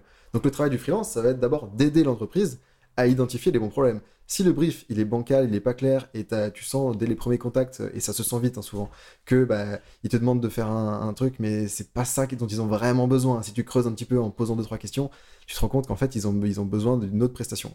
Euh, et je crois que t'en parlais justement dans le mode d'emploi de- de- d'un client à qui t'avais avais dû faire ça. toi. Exactement. Euh, et ben en fait là tu vas aider l'entreprise à définir son vrai besoin. Elle va se rendre compte que ce pourquoi elle t'a contacté bah, c'est pas la vraie raison euh, le vrai besoin et tu vas pouvoir l'aider à définir le vrai besoin et peut-être l'accompagner ou lui recommander un freelance sur son vrai besoin. Et c'est là où tu vas vraiment créer ta valeur. Euh, donc l'onboarding sera facilité parce que dès le départ vous allez partir sur les bonnes bases et travailler sur le bon projet. Ça c'est peut-être le numéro un. Ensuite excuse-moi de te couper, sur ça, toi par exemple en tant que freelance, t'as, je sais pas, 3-4 questions que tu poses à chaque fois pour vraiment, tu vois, euh, déjà valider ou pas si le besoin qui est présenté et la raison pour laquelle il te contacte est vraiment la bonne ou euh, il y a des besoins un peu plus cachés. Bah, ça, ça, va complètement dépendre de la mission, mais bah, par exemple, prenons l'exemple de quand j'écris un article pour une entreprise. Euh, L'entreprise te contacte, elle te dit bah, J'aime bien ce que tu fais, est-ce que tu pourrais écrire un article sur tel sujet? Bah, première question, ça va te demander bah, déjà à qui se destine l'article, où est-ce qu'il va être publié, vers quelle audience, et quel est le but de cet article? Est-ce que le but c'est juste de faire rayonner la marque? Est-ce que c'est de faire de la conversion derrière? Est-ce que c'est d'expliquer un des produits qu'on a actuellement Euh, D'aller creuser un peu plus, je- ok j'écris mon article, j'envoie, et puis terminé, j'envoie la facture. Non, c'est dans quel, but? Et puis derrière, est-ce que bah, j'écris cet article ou est-ce que ça s'inscrit dans une succession d'articles qui ont déjà été écrits Je prends la suite de quelque chose ou c'est un projet qui démarre? Enfin, quel est le but en fait avec ça? Et si tu te rends compte qu'il y a déjà une vraie stratégie de content derrière qui est posée et que bah, c'est logique, bah, c'est bon, tu peux faire confiance et la boîte elle sait faire. Mais souvent, tu peux creuser et tu peux voir que ta boîte, elle a besoin en fait que tu lui fasses une stratégie de contenu avant et que tu lui expliques, bah en fait, l'article, c'est pas forcément ce qui est, le plus utile, c'est peut-être plutôt un livre blanc qu'il va falloir faire ou autre chose. Donc voilà, là, c'est là où tu vas pouvoir poser des questions, mais toujours, c'est s'adapter à la situation Mm. en fait. Et euh, le meilleur conseil qui va pouvoir ressortir de l'étude, euh, le meilleur conseil pour construire une bonne expérience en tant que freelance, c'est juste du bon sens. Les boîtes qui se disent, mais comment je fais pour bosser avec des freelances, c'est super compliqué? Du bon sens. T'invites ton freelance à manger avec toi le midi, évidemment, tu vas pas l'exclure parce qu'il est freelance, il a un statut différent de l'équipe, alors qu'il bosse avec toi toute la journée. Euh, du bon sens, bah, tu payes pas tes salariés avec 45 jours de retard. Bah non, ton freelance non plus, ça, ça, c'est pas possible. Donc tu vois, c'est des trucs qui sont hyper simples et quand t'expliques ça, bah, les boîtes se disent, bah, en fait, ouais, effectivement, c'est pas très compliqué. Mais il y a tout un schéma à repenser euh, et, et c'est ce qu'il faut expliquer aux entreprises et c'est là où le retard se fait. Et, et je t'ai coupé du coup, euh, peut-être qu'après le brief, tu voulais euh, peut-être parler d'autres choses dans, la, dans la phase de pré-onboarding ou d'onboarding client? Sur l'onboarding, donc effectivement, tu as, le brief de départ qui, Mhm. qui est super important. Et puis ensuite, le... alors ça, ça va dépendre vraiment de la mission, mais si, si le freelance il débarque dans l'entreprise, bah, l'important c'est déjà de pouvoir bien identifier tous les interlocuteurs. C'est de pouvoir se dire, je débarque dans l'entreprise, mais c'est le freelance qui va devoir choisir. T'en as certains qui vont se dire, je suis là et je veux juste faire mon, tra- mon travail. Après, c'est tout. Moi, je m'en vais et je suis pas là non plus pour m'impliquer dans l'entreprise. Très bien, il est là pour ça et euh, il fait son travail. T'en as d'autres qui vont vouloir euh, aller plus loin, faire partie de la culture d'entreprise et donc c'est tout l'enjeu du chef de projet de pouvoir lui expliquer quels sont les différents temps forts de l'entreprise, qui sont les différents interlocuteurs, les équipes avec lesquelles il va travailler, euh, et puis qu'il y ait peut-être une des personnes qui soit le référent du freelance de l'entreprise pour qu'il n'ait pas besoin d'aller parler à tous les différents services s'il y a des questions, mais qu'il puisse se référer à une personne et cette personne-là va ensuite redispatcher les questions. Et ça, c'est un travail par exemple que fait très bien Guillaume chez Deezer. Avec, Euh, euh, avec qui j'avais discuté. et bah, et bah, écoute, tu vois, lui, il a, il a réussi à créer une super expérience euh, au sein de Deezer parce qu'il il se voit comme l'ange gardien des freelances. Donc le freelance, s'il a un problème, il va voir Guillaume, c'est Guillaume qui ensuite dans l'entreprise va voir à droite à gauche pour trouver sa réponse. Donc ça, typiquement, tu vois, si je me mets à la place d'un freelance, euh, si par exemple c'est pas fait par l'entreprise, bah, c'est clairement une, ça peut être une des étapes euh, préliminaires de l'onboarding en disant voilà, est-ce que tu as un organigramme, est-ce que tu peux me, me présenter? Comment est structuré, euh, Ouais. si je prends moi mon cas marketing, bah, c'est à chaque fois ce que je demande, comment est structurée l'équipe marketing en interne, euh, qui fait quoi, quelles sont les missions de chacun, est-ce que tu as des fiches de poste? Et, euh, et à qui je, est-ce que je fais, je fais appel qu'à toi en tant que donneur d'ordre dès que j'ai des questions ou pas?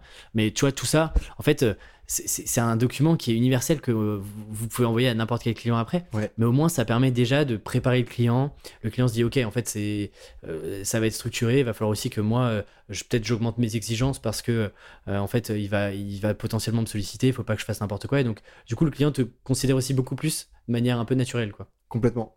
Et il y a une troisième étape encore sur l'onboarding qui va être, qui va être essentielle. Donc, une fois que tu as un brief qui est clair, une fois mm. que tu as identifié les bonnes personnes et que tu sais pourquoi tu es là, c'est que l'entreprise mette à l'aise le freelance et que le freelance aussi mette à l'aise les personnes qui vont travailler. Que déjà, il y a une communication qui a été faite en amont sur pourquoi est-ce qu'on fait appel à un freelance et on fait pas appel à une entreprise. Ce qui n'est pas des tensions qui se créent. Parce que souvent, tu vois, tu vas discuter le midi et tu vas te rendre compte, bah, le freelance, il, gagne tant. Mm. Euh, bah, c'est énorme par rapport à mon salaire. Non, c'est pas énorme parce que lui, il bosse pas tous les jours de l'année, parce que lui, il a pas euh, la même protection sociale, parce qu'il a pas la même garantie de ce qu'il va faire dans trois mois. Donc, euh, il faut expliquer tout ça en amont déjà. Et puis, du coup, que l'entreprise explique la stratégie. On a fait appel à cette personne-là parce que là, ces compétences-là, on les avait pas en interne. On a besoin de lui en renfort pour tant de, tant de jours. Et, euh, et que, en fait, ce soit très clair pour tout le monde. Et qu'à l'inverse, dans l'autre sens, le freelance, il puisse se dire, bah voilà, moi je pense que je suis la bonne personne pour ça parce que avant j'ai fait telle, telle mission et d'ailleurs je peux peut-être vous aider sur cette partie-là et j'ai envie d'apprendre sur, sur cette chose-là. En fait, que dès le premier jour, le premier contact, ce soit un, temps d'échange où on se pose une demi-heure, une heure et on discute sur pourquoi tout le monde est là et qu'est-ce qu'on peut s'apporter. Et c'est tout dans l'intérêt de l'entreprise de pouvoir faire ça, de prendre ce temps-là parce que si le freelance il se sent bien, il va pouvoir polliniser toutes les bonnes pratiques qu'il a appris, que ce soit technique ou juste en soft skills, parce que le freelance, euh, manifestement, il a fait plus de missions que les salariés, parce qu'il change tout le temps de clients, de, de boîtes, et du coup, euh, il a vu plus de management, plus de, il a plus de, de billes techniquement, euh, qui peut diffuser ensuite dans, dans, la boîte dans laquelle il arrive. Donc faut voir le freelance comme quelqu'un qui arrive pour faire son travail, mais qui peut apporter tellement plus, et en fait, ça, il va le faire que s'il se sent à l'aise, s'il a une bonne expérience, s'il est bien accueilli. Donc d'où l'intérêt de, prendre ce temps-là au départ de la mission. Et comme, euh, tu vois, moi, j'aime bien, euh, je, sais plus si c'est dans le mode d'emploi ou dans, peu importe dans le, dans le podcast, mais je disais que j'aimais bien parfois euh, donner quelques bonus à des clients. Ouais.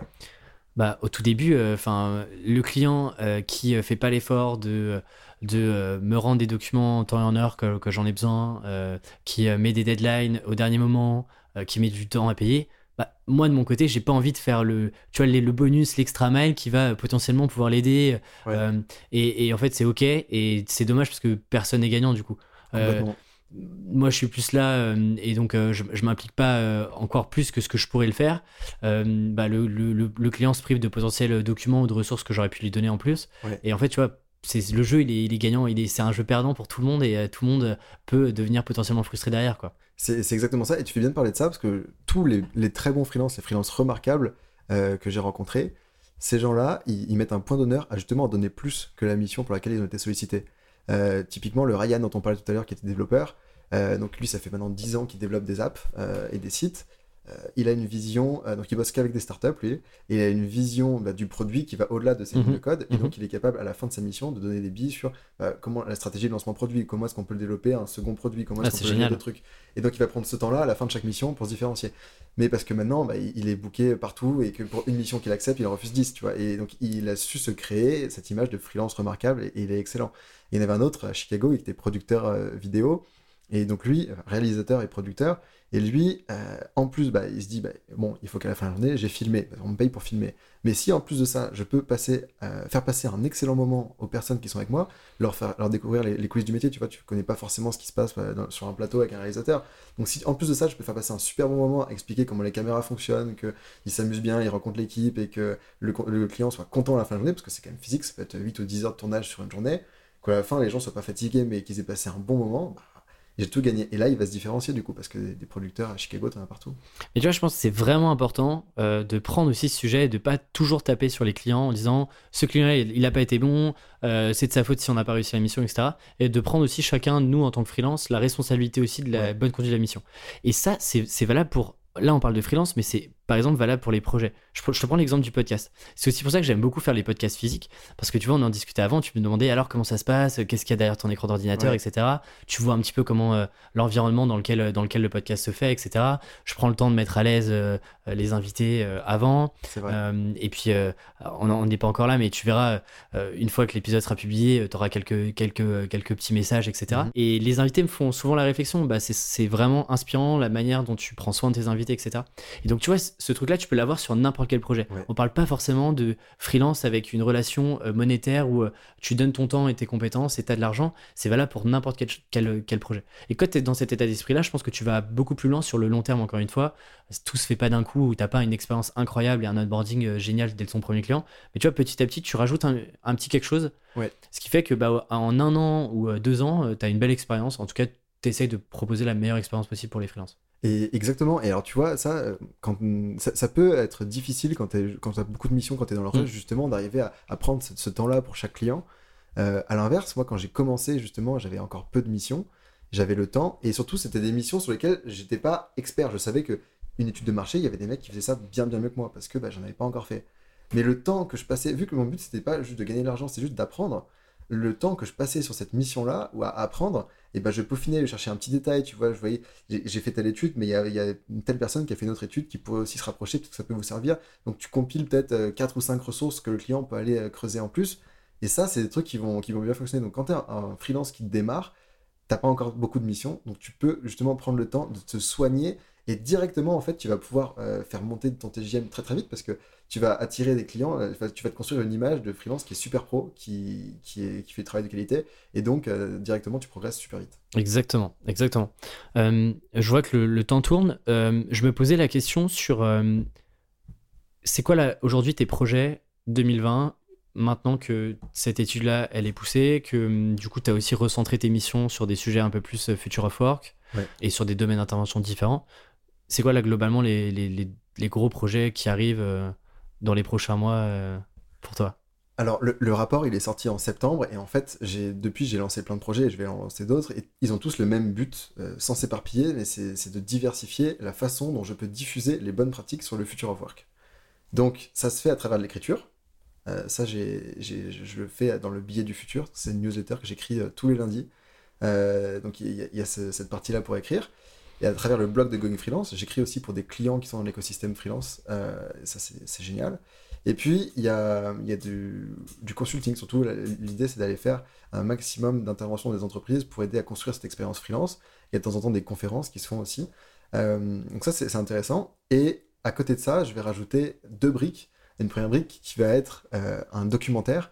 Là, j'ai traité le, le, le, le- le future of work et l'économie freelance à travers un petit peu un côté académique avec ce rapport qui est assez fourni, mais j'aimerais bien le traiter de façon plus ludique avec un documentaire pour aller voir beaucoup plus large, repartir à la rencontre de, de- de personnes qui m'ont vraiment marqué à droite à gauche et, euh, et pouvoir euh, diffuser ça peut-être à, la fin de l'année 2020, ça serait, ça serait l'objectif. Donc on est un petit peu en phase de préparation là, j'ai déjà le scénario, la shortlist des personnes que j'ai envie d'aller voir, des lieux, euh, et je suis en phase un petit peu de recherche réalisateur, tout ça. Donc ça, ça va être chouette. Et puis il y a une deuxième brique. Alors, avant de, avant de potentiellement, euh, euh, je sais pas comment je vais couper ça, euh, j'ai une question sur, sur ce projet-là.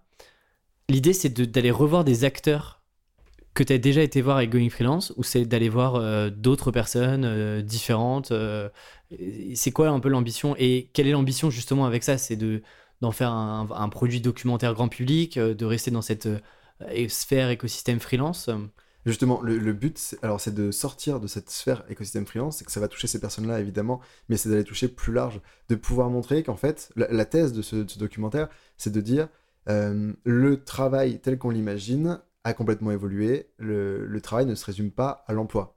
Euh, on peut gagner l'argent d'autres façons, et même si tu es salarié, c'est plus l'entreprise traditionnelle qu'on avait il y a 50 ans. Aujourd'hui, tu peux exercer ton métier euh, différemment. Euh, tu peux travailler à distance, tu peux travailler avec un management qui est selon, euh, qui est fondé sur la confiance, pas sur le présentéisme, avec des objectifs par exemple.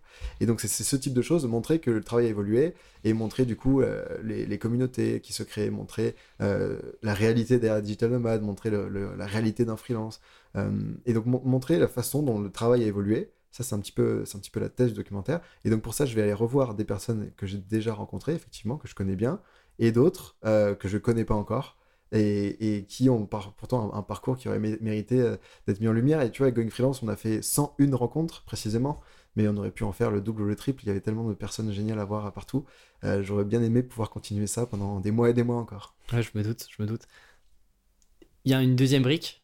Et donc, il y a, il y a une, il y a une seconde brique euh, à, ce- à cette thématique du future of work, c'est l'écriture d'un livre. Euh, L'idée, là, c'est de, faire en fait un livre qui est en, soi une mise en abîme de l'économie, euh, qui l'économie du futur ou l'économie même du présent pour certains déjà.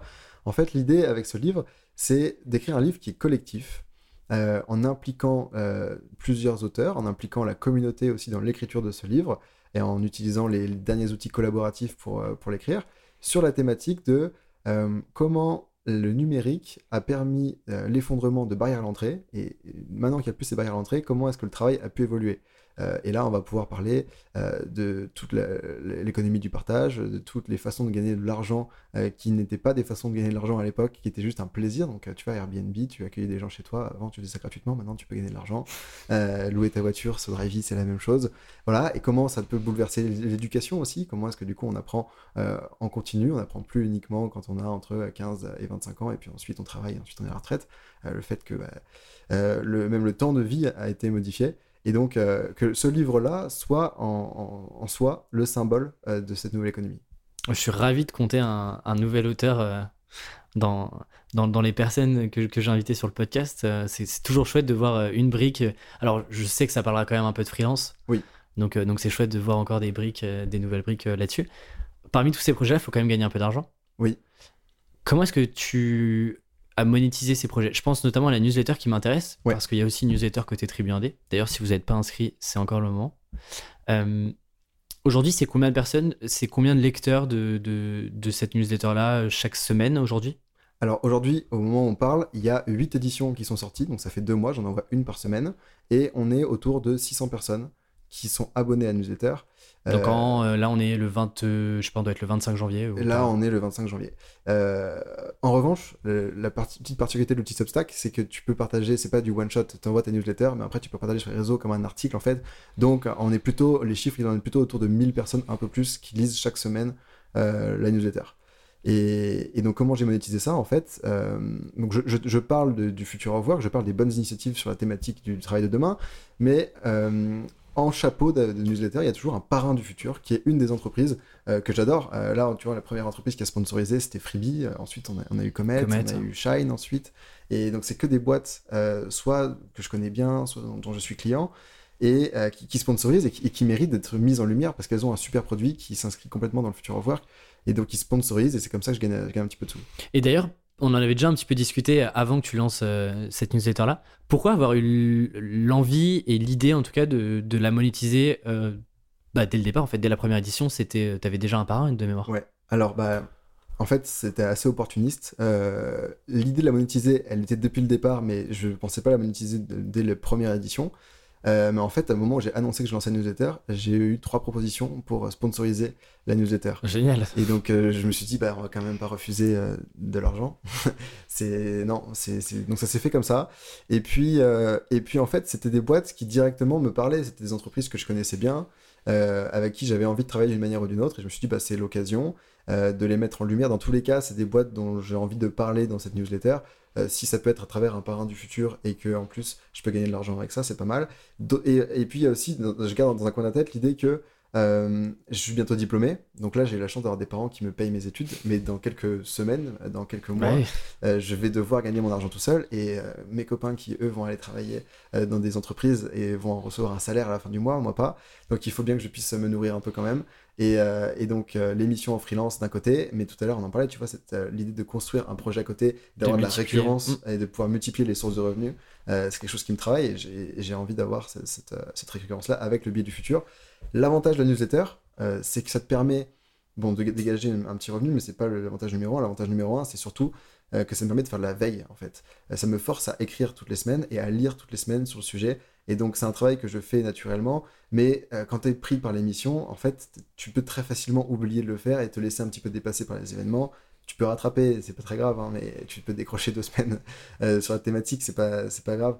Mais c'est un, un, travail qui, personnellement, m'aide beaucoup, en tout cas, pour tout ce que je vais faire à, côté, pour les conférences et, pour, euh, et pour pouvoir mettre à jour les exemples, pour le consulting. C'est ce qui me permet, en fait, de, de rester à la page tout le temps. Et tu vas voir que plus la communauté va grossir, plus tu te sens responsable d'envoyer euh, cette newsletter-là. Et donc, euh, tu culpabiliserais euh, de ne pas l'envoyer. Donc, quoi qu'il arrive, c'est un bon exercice pour bah, toujours te mettre, tu vois, on parlait de l'apprentissage s'arrête pas à 25 ans et qu'il faut que tu continues. Bah, typiquement, lancer ce genre de projet te force à être toujours en alerte sur ce qui se fait, les dernières actualités, etc. etc., Exactement. Et juste là-dessus, qu'est-ce que tu leur vends? Tu leur vends plutôt de l'image de marque, où il y a, y a comment est-ce que tu vends tu vois, un médium qui est une newsletter aujourd'hui mhm. euh, Comment est-ce que eux ils, trouvent leur compte en tout cas euh, financièrement euh, en termes de business? C'est donc c'est de l'image de marque hein, complètement. donc c'est un, un, petit chapeau en début de en début de newsletter à un tarif fixe et c'est un engagement pour quatre newsletters. Donc ça permet d'avoir de la récurrence, tu vois, de, de, pouvoir parler à l'audience. Et puis souvent, c'est là par exemple, au mois, de, au mois de janvier, on avait Comet qui était sponsor. Euh, ça a été l'occasion aussi d'aller interroger Comet sur le programme de mentorat qu'ils ont mis en place. Ils ont mis un super programme en place qui, rentre complètement dans le cadre euh, euh, bah, de, du biais du futur. Et donc ça crée aussi un petit peu des, synergies. Ils sont parrains du futur, mais en plus on peut en parler parce qu'ils ont une initiative qui m'est bien plu, dont j'aurais aimé parler. Donc c'est comme ça que je le vends. D'ailleurs, tu me parles de mentoring, j'ai pas oublié la question, euh, et, je pense qu'on en reparlera euh, parce que ça m'intéresse et sûrement sur un autre format. Mais effectivement, ta dernière newsletter ou l'avant-dernière, je sais plus, elle parle de mentoring et de mentorat. Ouais. Et en fait, euh, tu as été plus loin et tu as poussé l'exercice au maximum, puisque tu, tu as toi aussi décidé d'avoir ton, plutôt ta propre mentor. Pourquoi est-ce que tu penses que c'est important es freelance de t'entourer de pairs peut-être plus expérimentés que toi, en tout cas qui, ou dans lesquels tu, tu, tu, tu mises pour, euh, pour euh, progresser, pour euh, te développer, etc. Bah, je pense que c'est super important parce que tu, tu, vas beaucoup plus vite, tu gagnes du temps. les erreurs que tu pourrais faire, tu peux les éviter en discutant avec ton mentor parce que ton mentor il est peut-être déjà passé par là, donc il a des biais de données. Euh, il peut t'ouvrir un, son réseau aussi. Donc, euh, c'est vraiment c'est un faisceau de conseils que tu peux avoir qui viennent de tous les côtés, qui peuvent être des conseils qui sont super spécifiques sur mm. ton métier, de manière technique, comment écrire, comment faire de la veille, comment organiser toutes tes notes. Euh, mais ça peut être aussi, tu devrais pas travailler avec tes clients parce qu'ils sont pas géniaux. tu devrais au contraire aller travailler avec eux et puis mettre en relation avec telle personne.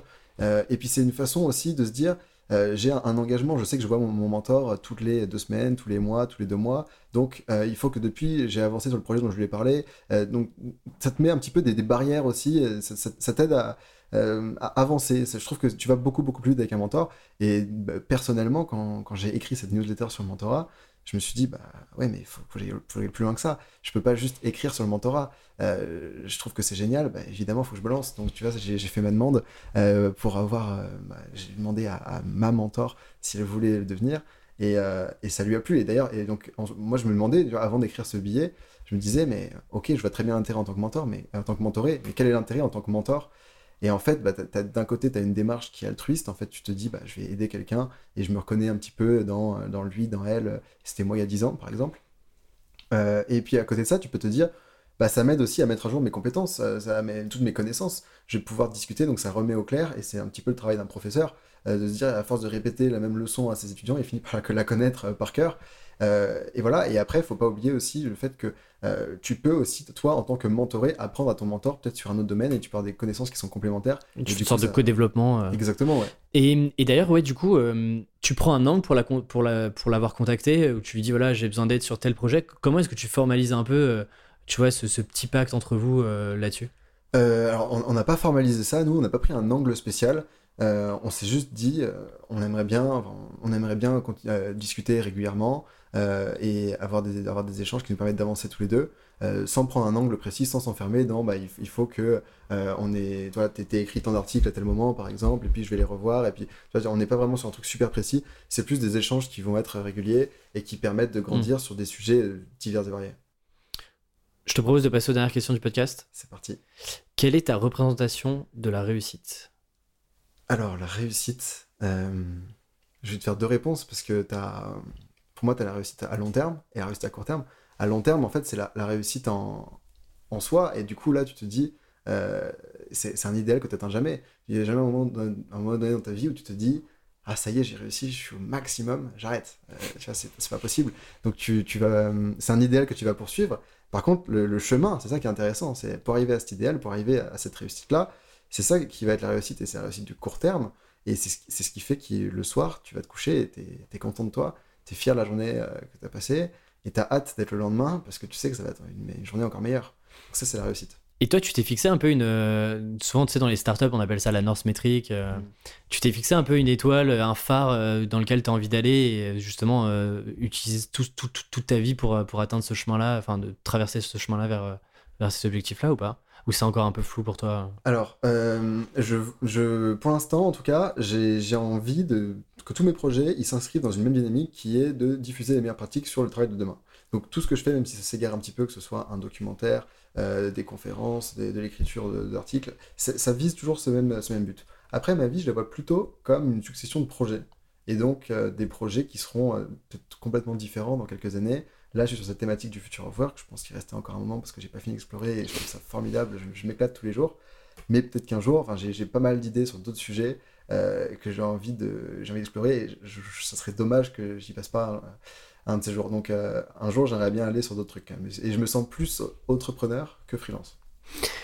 Est-ce que, euh, parce que du coup, je sais que tu te documentes beaucoup, est-ce que tu aurais, mettons, un podcast et puis une ressource pour les freelances que tu recommanderais, que toi-même tu as déjà lu, consommé et que tu recommanderais parce que le contenu est- est cool? Alors, euh, en podcast, il y a le tien que j'écoute euh, assez régulièrement qui, est- qui est top. Euh, du côté des États-Unis, il y a le podcast de Paul Estes. Euh, et il n'y a pas que son podcast, en fait, c'est toute son œuvre qui est, qui est allée voir. Paul Estes, c'est celui qui a travaillé chez Microsoft et qui a mis en place la Geek Strategy chez Microsoft. Donc, c'est lui, en fait, qui a créé le programme pour intégrer les freelances chez Microsoft. Il a documenté ça avec son podcast et il a sorti un livre qui s'appelle Geek Mindset. Et ce- a- le podcast s'appelle comment? Le podcast s'appelle. Alors, il a changé de nom, mais il s'appelle Talent Economy, il me semble maintenant. D'accord. Bon, je mettrai les Euh, liens. euh, tu Très intéressant, je connaissais tu pas. trouveras les liens, mais au-delà de son podcast, euh, il écrit des articles. Il a créé, il a créé la staffing.com, euh, qui est son blog en fait, et il travaille Total là-dessus euh, sur, euh, bah, sur le future of work justement. Et donc son, son œuvre chez Microsoft, je trouve que c'est c'est génial, euh, ce qu'il a réussi à faire comme travail. Euh, Microsoft, en, en- en deux mots, en fait, il, il travaille avec des, des freelances. Il s'est rendu compte qu'il y avait plein de problèmes dans la collaboration des freelances. Donc pendant un an, il a observé toutes les collaborations avec les freelances et il a documenté tous les points de friction, tout ce qui fonctionnait pas, tout ce qui n'allait pas du tout à tous les niveaux depuis le début de on définit le besoin à, à la fin on se dit au revoir. Et ils ont ensuite créé un outil pour pouvoir gérer de bout en bout la relation, donc euh, l'équivalent d'un freelance management system interne à Microsoft et ça fonctionne super bien maintenant. Donc euh, il a documenté ça, donc euh, Paul Estes, euh, je t'invite à, aller regarder. Ok, parce que je connaissais pas. Voilà, bonne, euh, bonne découverte. Paul Estes, euh, ouais. Et puis, et puis sinon, un, un livre. euh, Ou un blog ou un site que tu euh, autre que du coup euh, Ouais. que tu vas me citer. Alors, euh, un, un livre qui, je trouve génial, c'est le livre de Denis Penel euh, qui s'appelle Travail, soif de liberté.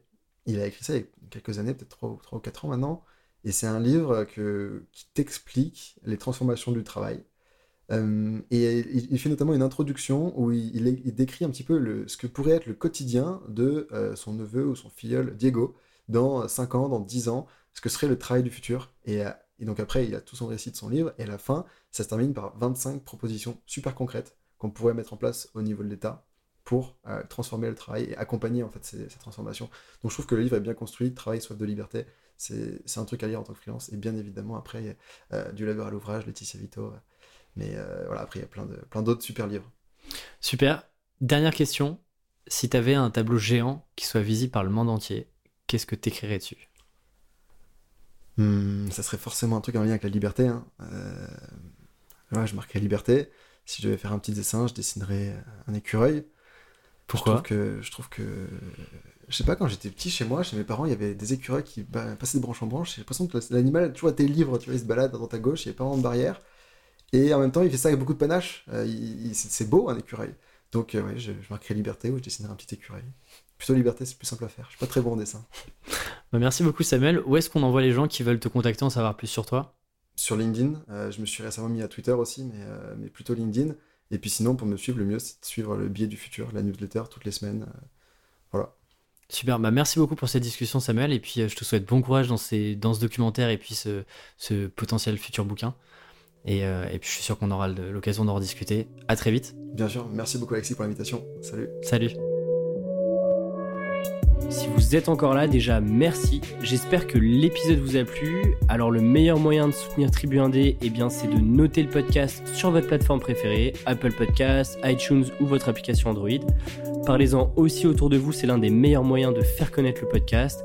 Et encore une fois, mille merci pour vos retours et vos encouragements. Tribu Indé est définitivement la meilleure communauté d'indépendants. Et quant à nous, on se retrouve dans 15 jours. Salut